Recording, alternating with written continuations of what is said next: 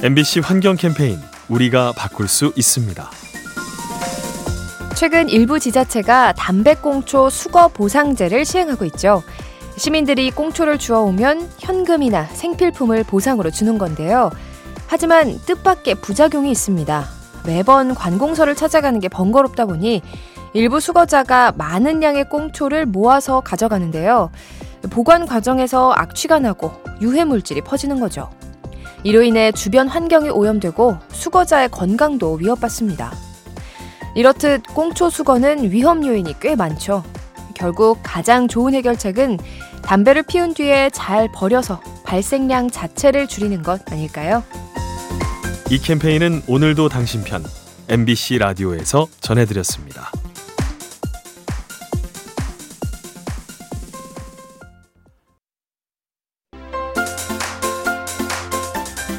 MBC 환경 캠페인 우리가 바꿀 수 있습니다.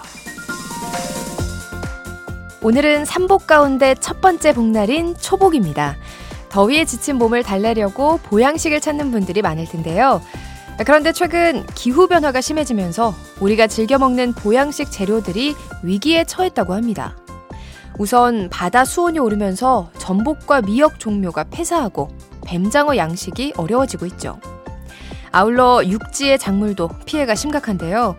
서늘한 기후에서 자라는 인삼이 고온 현상 때문에 말라 죽는 겁니다.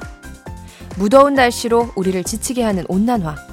그나마 힘이 되는 먹거리마저 빼앗아 갑니다. 이 캠페인은 오늘도 당신 편 MBC 라디오에서 전해드렸습니다.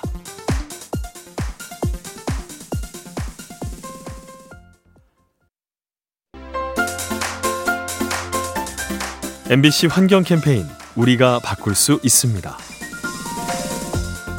최근 전남 여수의 한 하천에서 물고기가 떼죽음을 당하는 일이 있었는데요. 그 이유는 다름 아닌 물티슈 때문이었습니다. 일부 사람들이 가정에서 쓴 물티슈를 변기에 흘려보냈는데요. 이 물티슈가 쌓이면서 하수 처리장의 설비가 막혀버렸죠. 결국 오폐수가 역류해서 인근 하천으로 흘러들었고 수질이 오염돼서 물고기가 집단 폐사한 겁니다. 이렇듯 변기에 버린 물티슈는 하수 처리 과정에 부담을 주고 환경을 오염시키죠. 사용한 물티슈는 종량제 봉투에 버려야 한다는 것 반드시 기억해야겠습니다. 이 캠페인은 오늘도 당신 편 MBC 라디오에서 전해드렸습니다.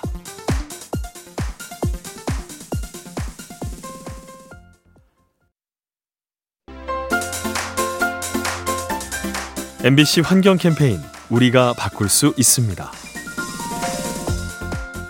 유럽의 한 도시에 가로수를 대신하는 액체 나무가 있다고 합니다. 사람 키만한 높이의 어항에 물과 미세 조류를 채워 넣은 건데요. 실제 나무와 마찬가지로 광합성 작용을 해서 도시의 이산화탄소를 흡수하고 산소를 내뿜습니다. 이 액체 나무의 장점은 좁은 공간에도 설치할 수 있고 가지치기처럼 위험한 작업이 필요 없다는 거죠. 반면 나무 그늘을 제공하거나 빗물을 저장하는 효과는 기대하기 어렵습니다.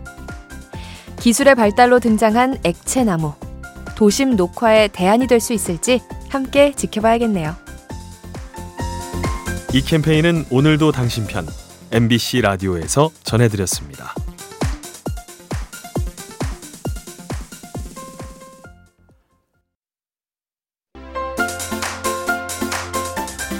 MBC 환경 캠페인 우리가 바꿀 수 있습니다. 최근 미국 정부가 배양육 닭고기의 시중 판매를 승인했습니다. 실제 닭이 아닌 동물 세포를 배양한 인공고기인데요. 식품 안전 측면에서 문제가 없다고 판단한 겁니다. 사실 배양육을 바라보는 시선은 크게 엇갈리죠. 가축 사육이 줄어서 환경에 이롭다는 의견도 있지만 실험실에서 만든 고기라니 찝찝하다는 목소리도 있습니다. 호불호가 나뉘는 가운데 한 가지 사실은 분명하죠. 기후변화가 심해지면 가축 사육도 어려워진다는 거.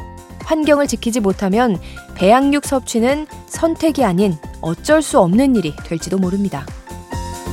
이 캠페인은 오늘도 당신 편 MBC 라디오에서 전해드렸습니다.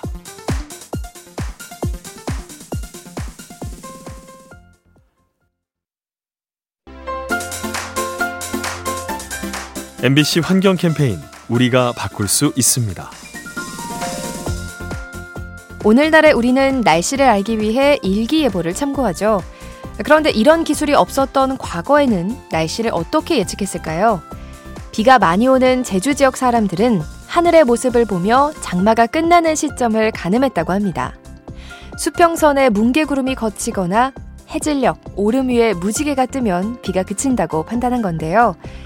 관측 기술이 발달한 지금에 와서 견주어 봐도 상당 부분 들어맞는다고 합니다. 이렇듯 자연은 우리에게 도움이 되는 정보들을 품고 있죠. 주변 환경에 관심을 갖고 유심히 살펴보면 어떨까요? 이 캠페인은 오늘도 당신 편 MBC 라디오에서 전해드렸습니다.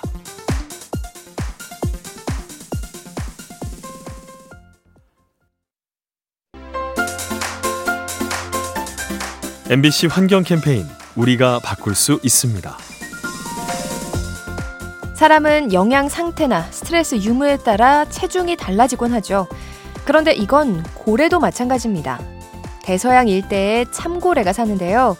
남미 쪽에 사는 참고래들은 덩치가 크지만 북반구의 참고래들은 몸무게가 20%가량 덜 나간다고 합니다. 그 원인 중 하나로 추정되는 것이 스트레스죠. 북반구에는 선박이 많이 다녀서 소음이 많고 다른 고래와의 충돌 사고도 잦은데요. 이러한 위협 때문에 고래들이 스트레스를 받는 겁니다. 인간 활동의 여파로 살이 빠지는 고래들. 야윈 모습이 애처롭게 느껴집니다. 이 캠페인은 오늘도 당신 편 MBC 라디오에서 전해드렸습니다.